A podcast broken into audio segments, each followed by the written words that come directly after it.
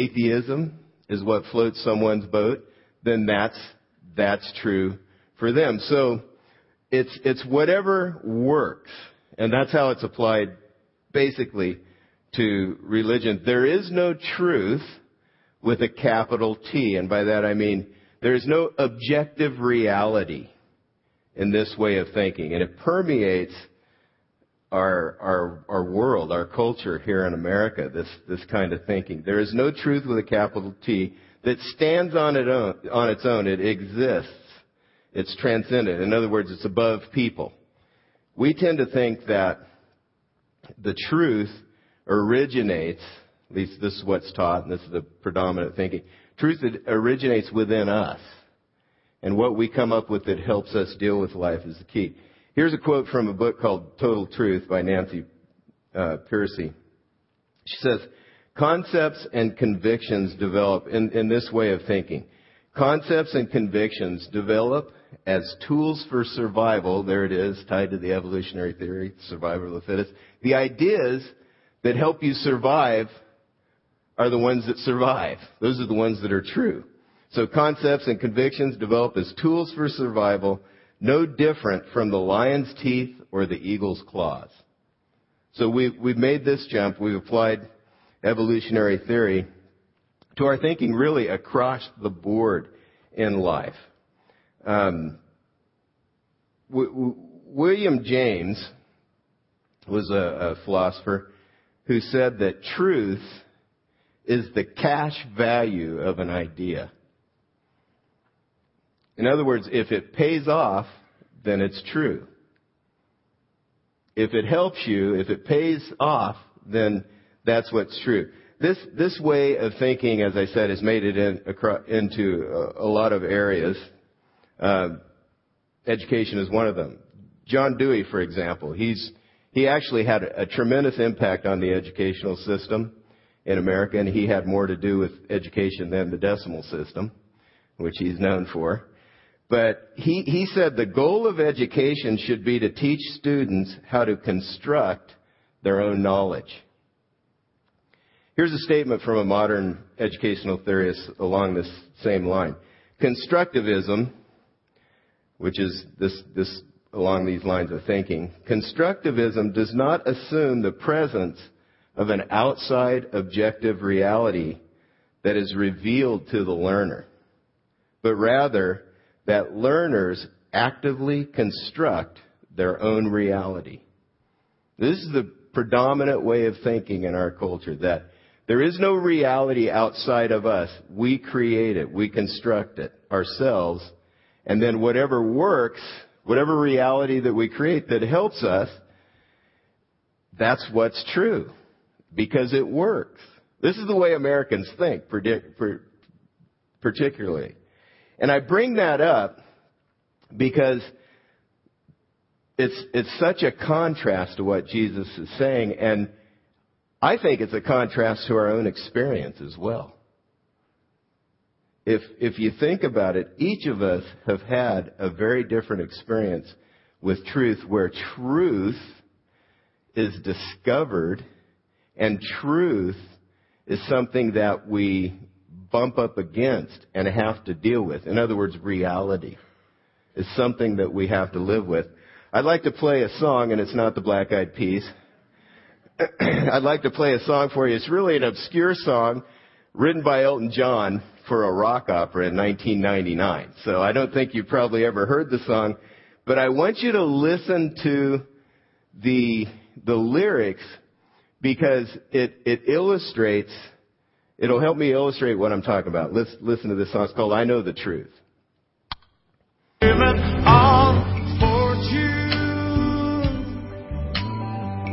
some kind of shift, it'll start. But I know the truth, and it haunts me. It's flown just a little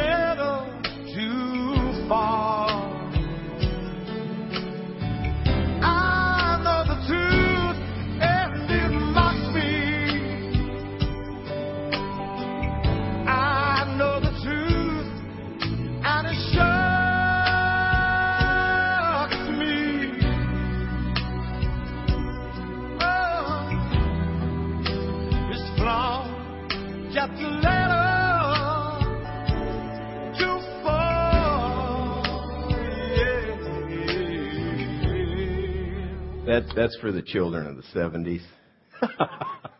just just you know, you hear his voice and you think of several other songs. But um, the reason I played that is because his what he's saying is he thought he thought life was one way, he thought reality was one one way, but he found out it wasn't. We've all experienced this. I've experienced that. I've had truth mock me. I've had it shock me. Our experience is opposite than the theories we tend to buy into. Because it's, there, there is actually truth outside of us that can speak to us and that can shake us. Because reality is the way it is, not the way we create it to be. Jesus is saying here, and this is why I'm bringing all this up, I am the truth. I am that reality. I am the one who has written in the reality, the truth, into the way life works. I am the one. I, I am the one to follow because um, I, I really have the things I say and the things I've done and who I am lines up with what really is. So that's why I bring that up to compare and contrast the, the ideas that you, that we're taught in school, the ideas that permeate our media and the thinking with what Jesus is saying. He's saying, no, there is an objective reality outside of this world, and I am it. I am that objective reality. So if you're investigating Christianity, that's what you need to check out. Is Jesus really who he said he is? That's why we need to investigate him. When, when you choose to follow him, he begins to shape your approach to every aspect of life. I'd like to read a quote by Francis Schaeffer. He was a major Christian thinker in the 20th century, and he brought a lot of uh, clarity to the core issues of our faith. Here's a quote from an address he delivered at Notre Dame. Christianity is not a series of truths in the plural, but rather truth spelled with a capital T. Truth about total reality not just about religious things.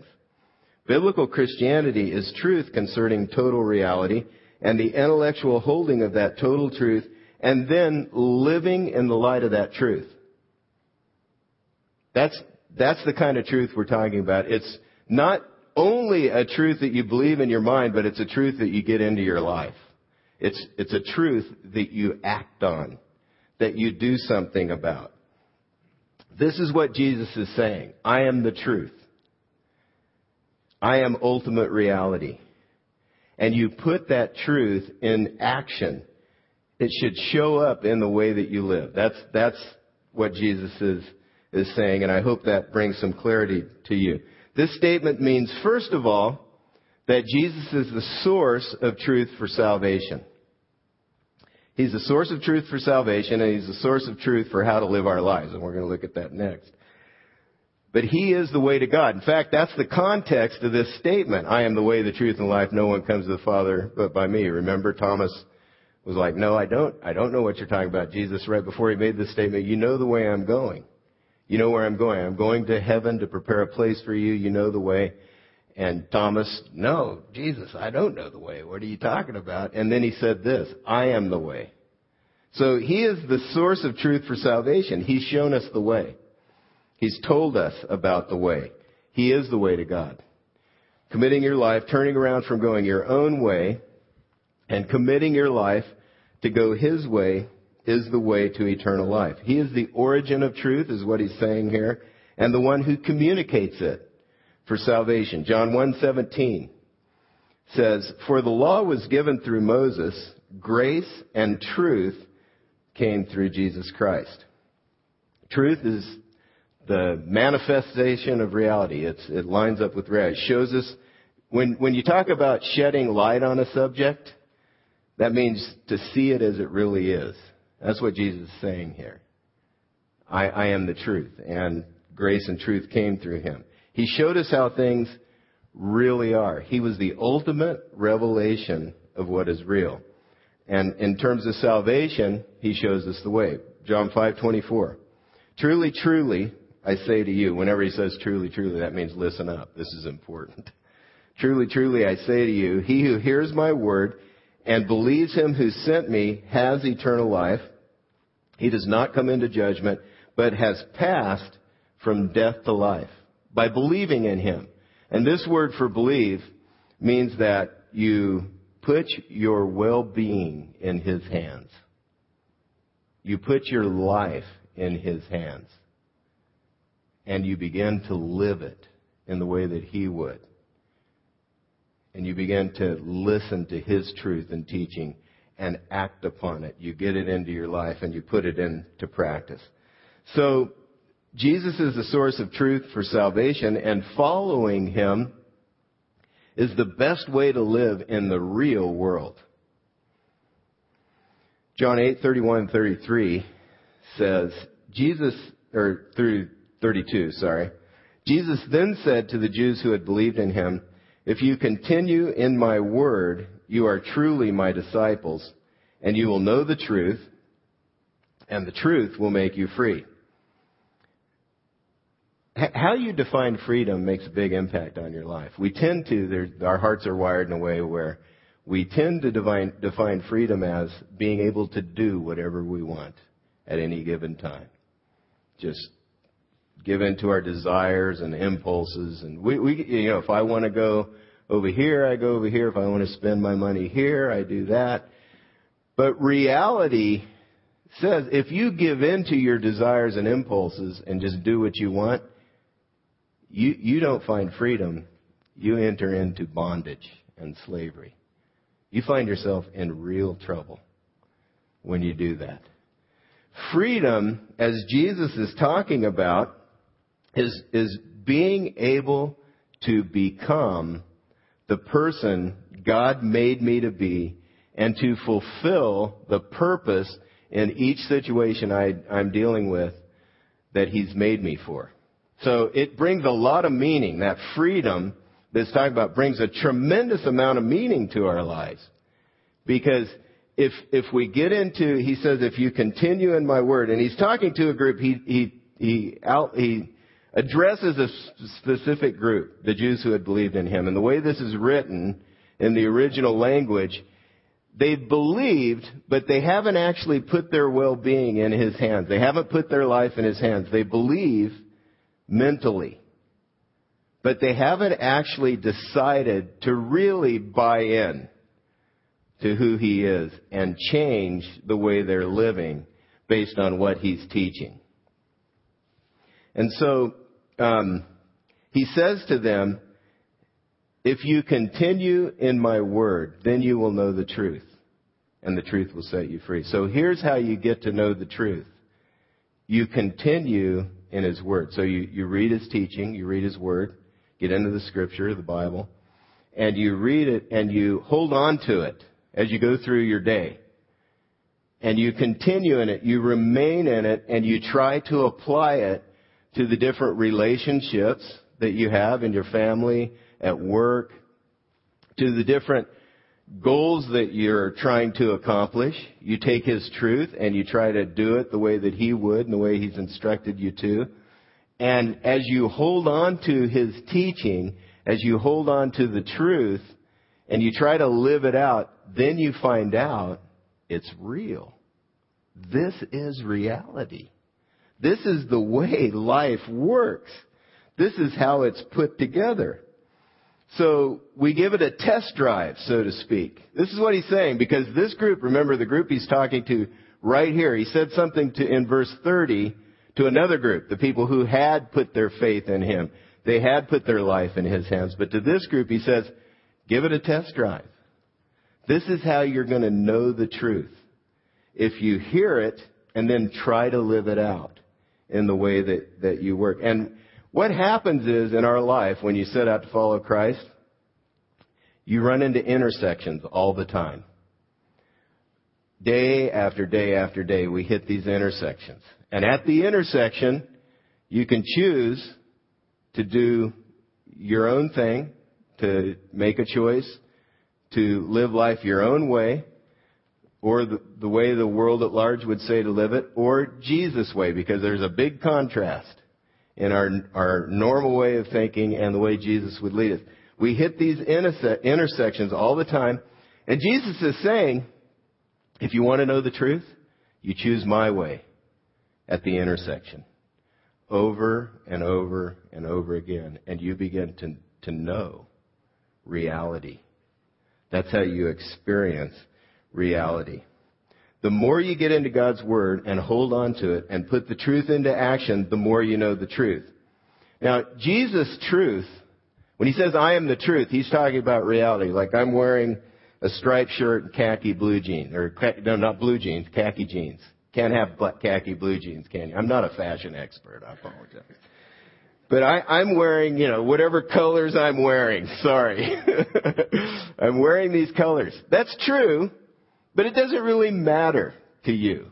It doesn't have any consequence other than the fact that I'm talking and you probably have to glance at the colors occasionally. It has no real consequence for your life. Now, the law of gravity, I've mentioned this before, is real.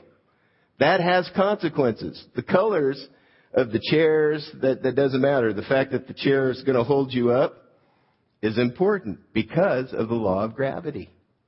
If, if I'm walking down a city street and something is falling toward my head that's going to squash me, I need to take action and get out of the way. That's the kind of truth that Jesus is. That's the kind of truth that's contained in His words. His, His words are true and real. It matters. It makes a huge difference whether or not we line up with His teaching in the way that we live our lives. Building your life on Jesus' words gives you a solid foundation for living. It, it is the solid foundation. Um, we need to build our life on that foundation. Jesus said it himself in Matthew 7:24 through 27. Therefore, everyone who hears these words of mine and puts them into practice is like a wise man who built his house on the rock. The rain came and the streams rose and the winds blew and beat against that house, yet it did not fall because it had its foundations on the rock. But everyone who hears these words of mine and does not put them into practice is like a foolish man who built his house on the sand. The rain came down, the streams rose, and the winds blew and beat against that house, and it fell with a great crash. This, this is an illustration of this, the fact that Jesus' truth, his teaching, is based on reality. And when we live in line with it, our lives are built on a solid foundation. He is the truth, and his truth should flow into our lives. It should end up in the way that we're talking to each other, the way that we're relating, the way that we're handling our, our work, and the different responsibilities that we have. It should show up every day. Every day we arrive at intersections where we have a choice to go His way or to go our own way.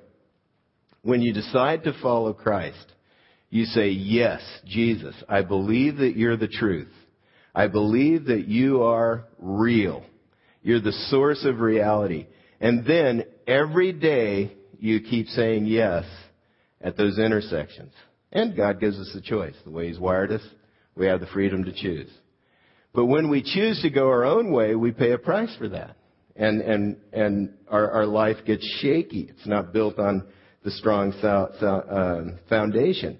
Jesus promises that going His way at the intersections will provide that solid foundation. Now, here are some intersections. Decisions are one of those. Um, we're faced with a decision. When I'm faced with a decision, and I don't know if you've ever felt this, but I've, I've been attacked by decisions. All of a sudden a decision attacks me and I have to make it. It could be a major decision or a minor decision, but it's, it's attacking me and I've got to make this decision. Well, at, at that decision point, you have a choice. Am I going to rely on my own insight? The verse I have referenced there says, don't rely on your own insight, trust God. And I have that choice. Either to rely on my own insight or to trust God to try to figure out what He thinks and what He wants in that situation. Relationships. We hit intersections in relationships all the time. One of those intersections that we hit on a consistent basis is conflict. When I want something, you want something else, and we're trying to relate and get along, and it's not working out because it blows up in our face. Conflict is a reality in relationships. But when we experience conflict, we're at one of those intersections. Jesus' way is to humble yourself and work through the conflict. When things are messed up in relationships, his way is to get it straightened out. And so whenever there's conflict, we're at this intersection. Romans 12:18 says, if you can, do everything you can to arrive at peace. We're not going to live at peace with everyone necessarily because that involves two parties. But we, if we're following Christ, we do everything we can to arrive at peace. That's an intersection. We have a choice to make. If you go Jesus' way and work through conflict over and over again and make things right, your life is solid. It's on a solid foundation. At work, we, we run into intersections all the time. Um, nobody seems to be noticing my effort. Well, when you hit that intersection, are you going to slack off and just sort of do enough to get by? Or are you going to work for the one you really work for, God Himself? Colossians 3, 23 and 24 talks about God is the one who's watching our work and He brings reward. When, when you think about your career and, and making an advance in your career, at that point, are you going to strive and scheme and do everything you can to undercut the people around you and to get ahead, sort of elbow your way to the front? Or are you going to be faithful to do your job to the best of your ability? Try to be the best at what you're doing and trust God to, to move you ahead in the right way as you do that. When we serve, when we do ministry in the church, we're at intersection after intersection over and over again. I've been serving no one seems to notice. Or I've been serving, I've been trying to help people, but I can't see any results. I can't see any fruit from my labors. At that point, Jesus says, you know, the big thing is just to be a faithful servant. That's what's really important to God. But that's an intersection. Am I just going to back off because I'm not seeing any results, any fruit from my labor? Am I, am I going to, nobody seems to appreciate what I'm doing, so am I just going to well, at that point, you you've got to decide who are you serving? Who are you doing this for? Am I serving God or am I serving the people? Am I trying to, to serve them to get what I can out of them? Or am I trusting God to give me what I really need and respond? With our finances, we come to intersections all the time. One is, when I look at my budget, am I going to consume the money God's provided to, to bless me and mine? Or am I going to carve out some space to give and be generous and bless other people? Jesus said in Luke 6, if you give, you're going to be rewarded. It's going to be given back to you. That's an intersection. We took the tithe challenge. Some of us took the tithe challenge um, about a month ago, I believe. How's that going? If it, if God has responded to you in the midst of your uh, decision to, to take that tithe challenge, let us know on the connection card. But that was just a challenge where we said, hey, I'm going to tithe 10% my income from uh, March to the next three months, March, April, May, June, to beginning of June, and see what God does in response. If, if He's responded to you, let me know. I'd love to know. When trouble strikes, we're at an intersection. How am I going to respond to this trouble? I've added an intersection. Are we going to, are we going to just run from it? Are we going to bear the weight of the responsibility that's there and the trouble, or am I just going to check out and take a break? Am I going to still stay in there and try to figure out what God wants in this situation, or am I just going to give myself a break? Oh, anybody in this circumstance would check out and do what they want and kind of take a breather from following God. And we have a choice. We're at that, we hit these all the time. Jesus says if you choose to go His way, He, He will give you a solid foundation for your life. We're going to receive our offering in a few minutes. And I'd like to give you some ways to respond to the message this morning. Uh, here are some next steps that you could take. Um, you could memorize Matthew 7:20.